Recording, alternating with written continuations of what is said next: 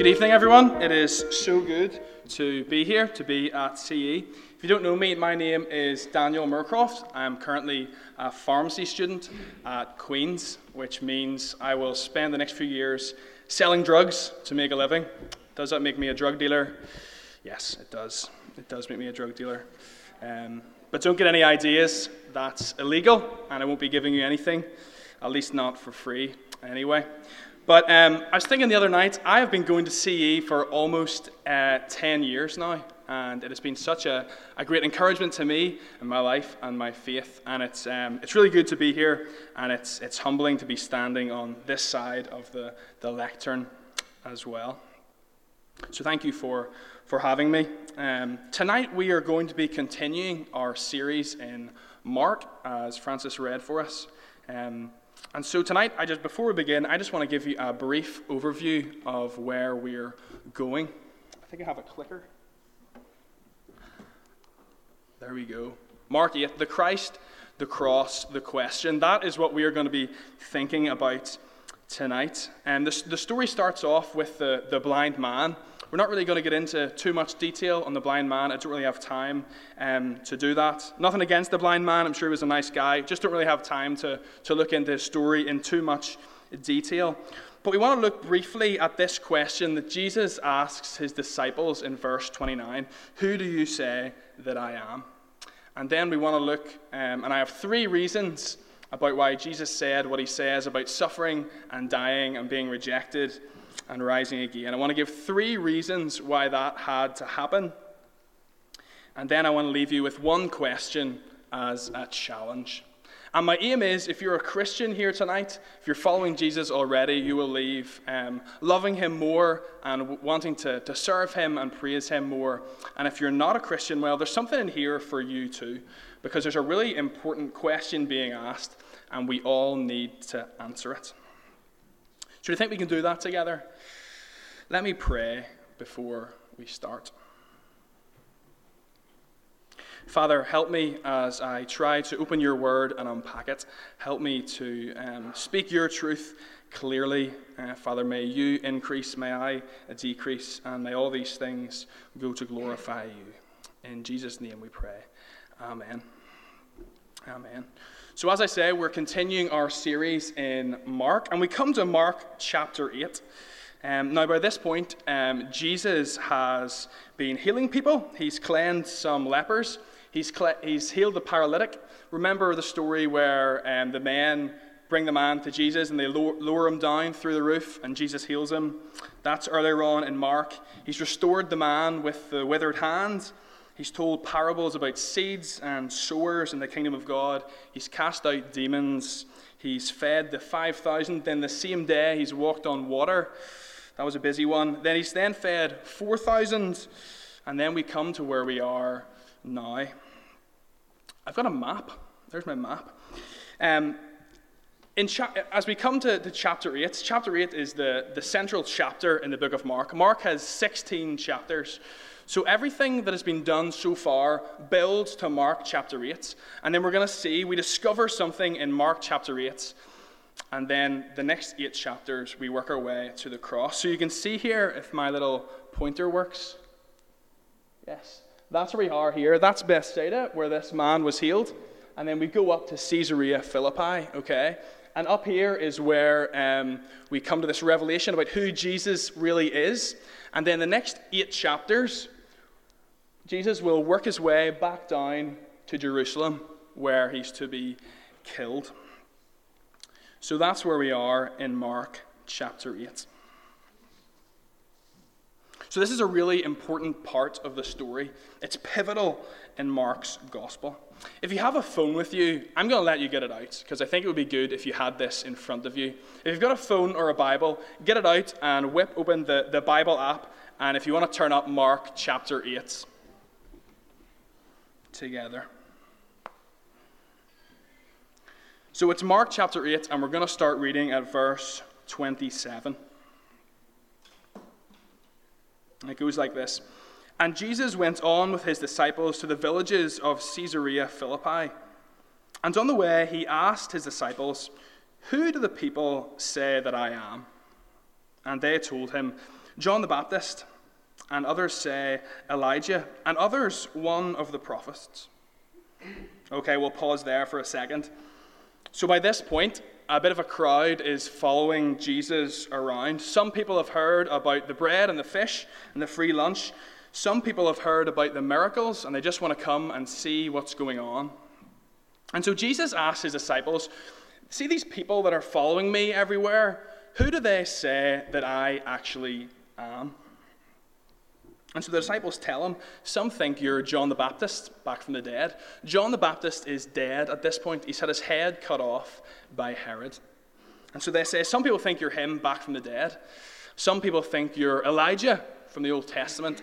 And some people think you're one of the prophets.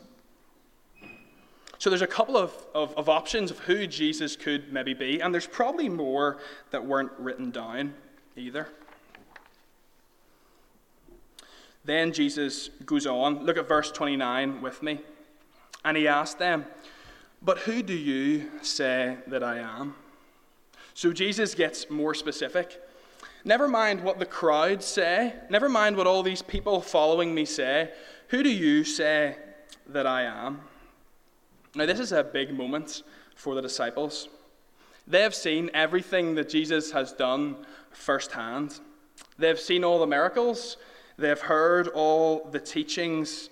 They've been with him since the start of his ministry. They've had things explained to them that other people haven't. So, this is a really important bit. Are they going to let Jesus down? Do they really know who Jesus is? Are they going to get it right or are they going to get it wrong? And if you know anything about the, the disciples, they often get it wrong, they often mess it up. And then Peter speaks up for the group.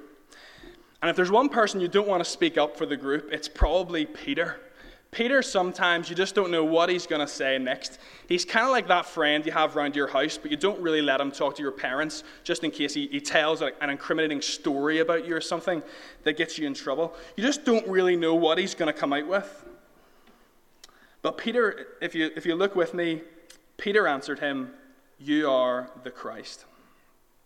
And in Matthew's account of the story, in Matthew's gospel, Peter answers, You are the Christ, the Son of the living God. He knows who Jesus is. And this is important, especially for a Jew. Um, let me explain. This is, this is really important. This is the most important revelation that one of these men could make about Jesus. Um, that word uh, Christ, it means anointed one. It's the same word. I think in our version it said Messiah. Messiah is the Hebrew word for anointed one, Christ is the Greek word for anointed one. Now, this is, is really important. In the Old Testament, they anointed kings and priests. And for centuries, the Jews, the Jewish people, have been waiting for this Messiah, this Christ, to come and deliver them. And for Peter to say to Jesus, You are the Christ, what he's saying is, You're the, the, the, one who's going to come and deliver us from bondage. You're the one who's been promised in the Old Testament, in our books of the law. You're the one who all this points to. You're the king that we've been waiting on for centuries. And so Peter has hit the nail on the head. He is right. Jesus is the Christ. But as we'll see in a minute, it's not quite what they expect in Jesus. The plan that Peter has isn't quite right. They think that Jesus is going to come and overthrow the Romans and make Israel this powerful nation again. But actually, Jesus has something in mind that's much, much greater. Let's keep reading. If you turn with me to verse 31. And he, that's Jesus, began to teach them that the Son of Man must suffer many things and be rejected by the elders and the chief priests and the scribes and be killed, and after three days rise again. And he said this plainly. And Peter took him aside and began to rebuke him. But turning and seeing his disciples, he rebuked Peter and said, Get behind me, Satan, for you are not setting your mind on the things of God, but on the things of man. Let's pause there. So, to get this straight, Peter has confessed Jesus as the Christ, the Messiah, the deliverer, this promised king that's coming, and that's great. And then Jesus starts telling them something that they really didn't expect. He says that he's going to have to suffer, he's going to have to be rejected, and he's going to have to die. And Peter doesn't like that at all, so he jumps in and he rebukes Jesus. He jumps in, he says, No, it doesn't have to be like that. That's not how it's meant to be, Jesus. Peter doesn't like it at all. Peter can't see and doesn't understand what's going on. Peter thinks it's suicide. And if only Peter had seen Toy Story 2, he would have understood what was going on. Any Toy Story 2 fans in the room? Couple. Sorry, you can put your hand up. We're allowed to enjoy kids' movies. Any Toy Story 2 fans in the room? Anyone hate it but has seen it at least? Okay. Well, do you remember? Do you remember in Toy Story 2 where um, Andy gets it, or sorry, not Andy, Woody gets his arm ripped and gets put on the top shelf, and he meets Wheezy, the little squeezy guy? No. Tell you what. Well, well, here's the thing, right? Andy gets put up there, and um, there's a yard sale, and Andy's, sorry, Woody gets put up there. I don't know why I keep calling him Andy. Woody gets put up there, and there's a yard sale, and then Wheezy um, is going to be sold in the yard sale. Um, but how about we just we just watch it? It's like a, it's like a two minute clip.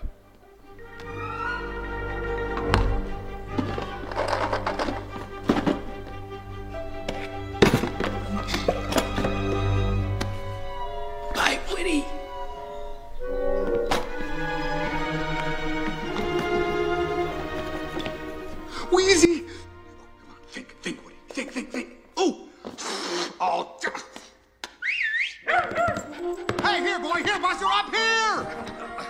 No, no, no, no, no, no! Okay, boy, to the yard sale. Yeah! What's going on? Woody. His arm ain't that bad. Don't do it, Woody! We love you! Careful on the steps now.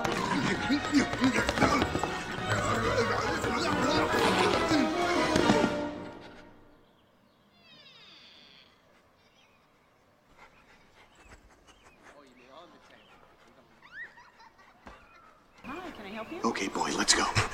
And keep it casual.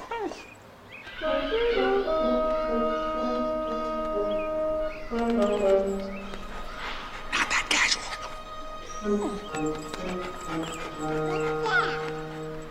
Piggy bank coming through, coming through. Is he out Can you there? see him? There he is.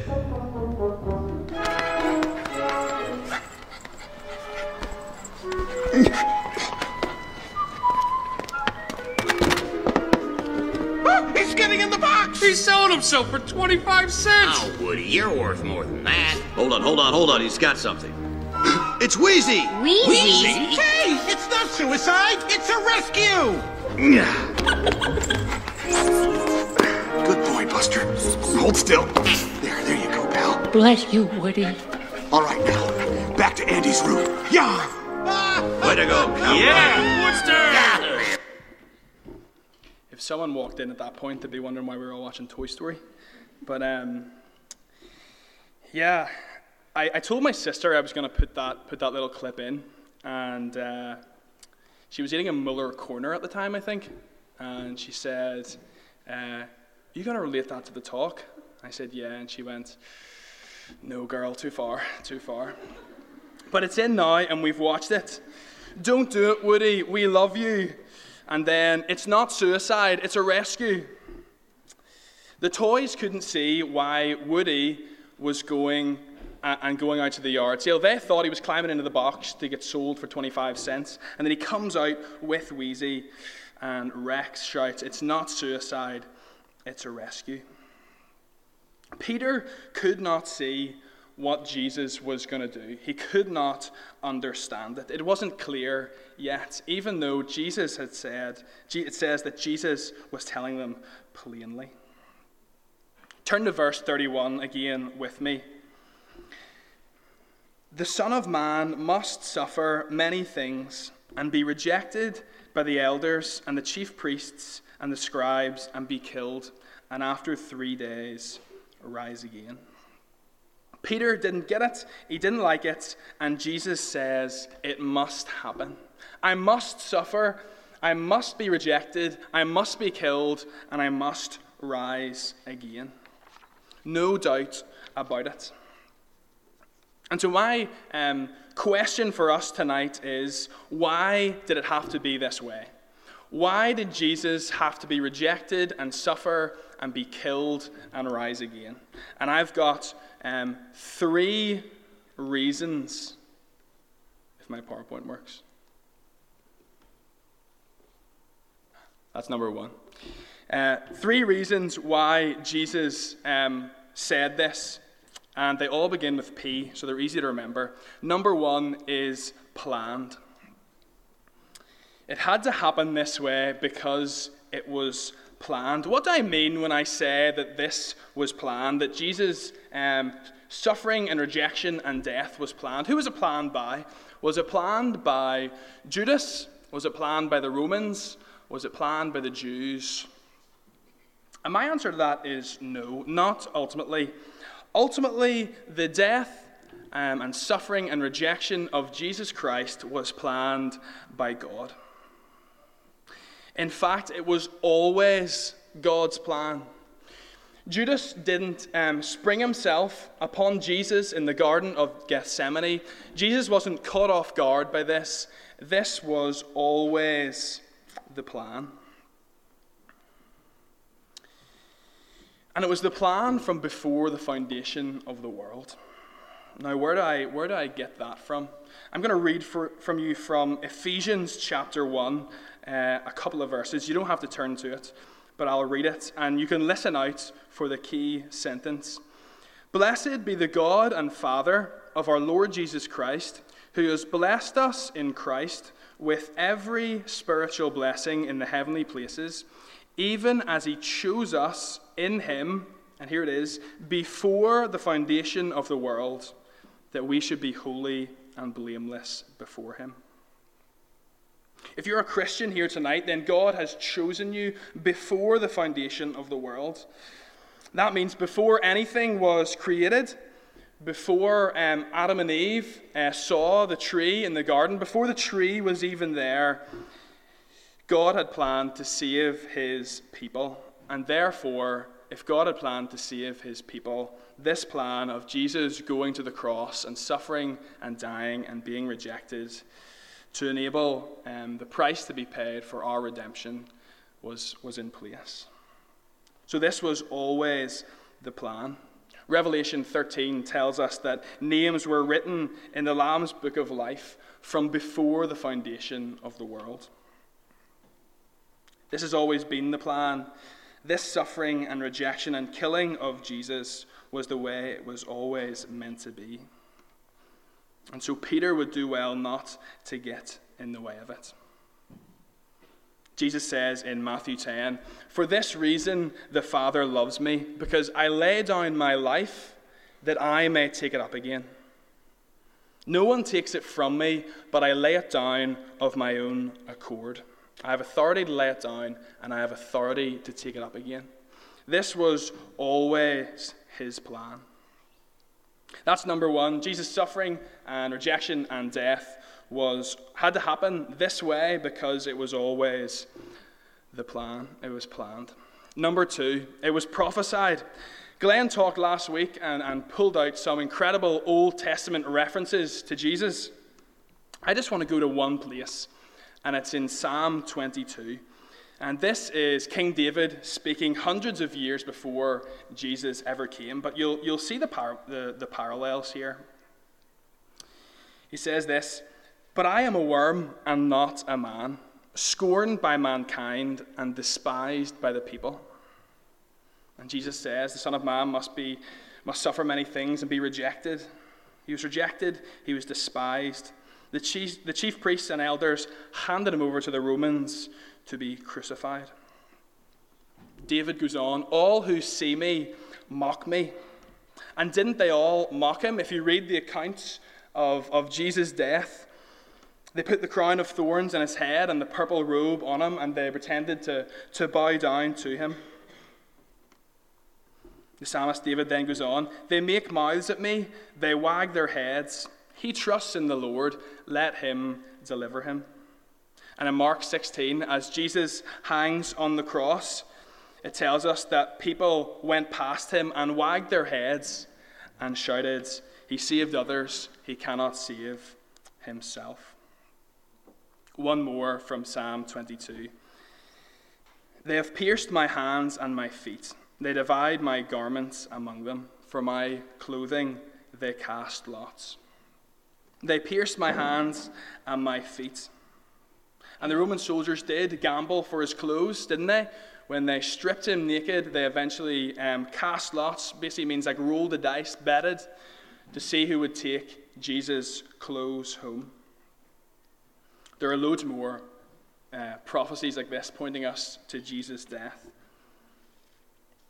Their suffering and rejection and death of Jesus had to happen because he was fulfilling those prophecies. And it had to happen this way in particular. And here's number three. We're almost finished. It was purposeful. Why, did, why all this suffering and mockery for Jesus? Why the rejection? Why the killing? Well, it was purposeful, it wasn't meaningless. Isaiah 53, verse 5, another Old Testament prophecy about Jesus goes like this But he was pierced for our transgressions, he was crushed for our iniquities. Upon him was the chastisement that brought us peace, and with his wounds we are healed. Our sin needed to be paid for. Our sin against a holy and righteous God, who cannot be in its presence, needed to be paid for. And so when Jesus goes to this cross and hangs there and absorbs the wrath of God upon himself, he does so in our place. For all who come to him and have faith in this ultimate sacrifice, he takes their punishment so that we wouldn't have to.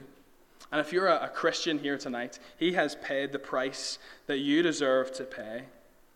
He went through it for us. And all who come in faith can come and enter into this eternal joy and have sins forgiven and have peace everlasting. It was purposeful as he bore the wrath of God on the cross. That's why we can sing songs like On the Cross as Jesus died, the wrath of God was satisfied. We can sing that because we know it's true. It's true because that's what he was accomplishing on the cross for us. So it was not for nothing, it was all for a purpose. So those are my three reasons. Why did Jesus have to uh, suffer many things and be rejected by the elders and the chief priests and um, be killed and rise again? Because it was planned from before the foundation of the world, it was prophesied in the Old Testament, and it was purposeful in what it was achieving for us. I am nearly finished. But I said I would leave you with a question. And it's a very important question I want to leave you with. In fact, it's eternally important. Um, your answer to this question will not only determine how you spend the next 30, 40, 50, 60 short years of your life on earth, your answer to this question will determine where you spend your eternity. And so you need to think very carefully about your answer, and everyone will have to answer this question. And so here it is. We've actually already seen it tonight. It's Jesus' own question to his disciples Who do you say that I am? Never mind who the crowd say he is. Never mind who uh, mum and dad or your friends in school or brothers and sisters say this man is. Who do you say I am? Is he the Christ, the Son of God, like Peter says? Is Jesus the one who was promised in the Old Testament? Is he the one who, before the foundation of the world, planned to go and hang on that tree for all who would come in faith to him? Is he the one who would be rejected and despised and suffer many things? Is Jesus Christ who he said he is?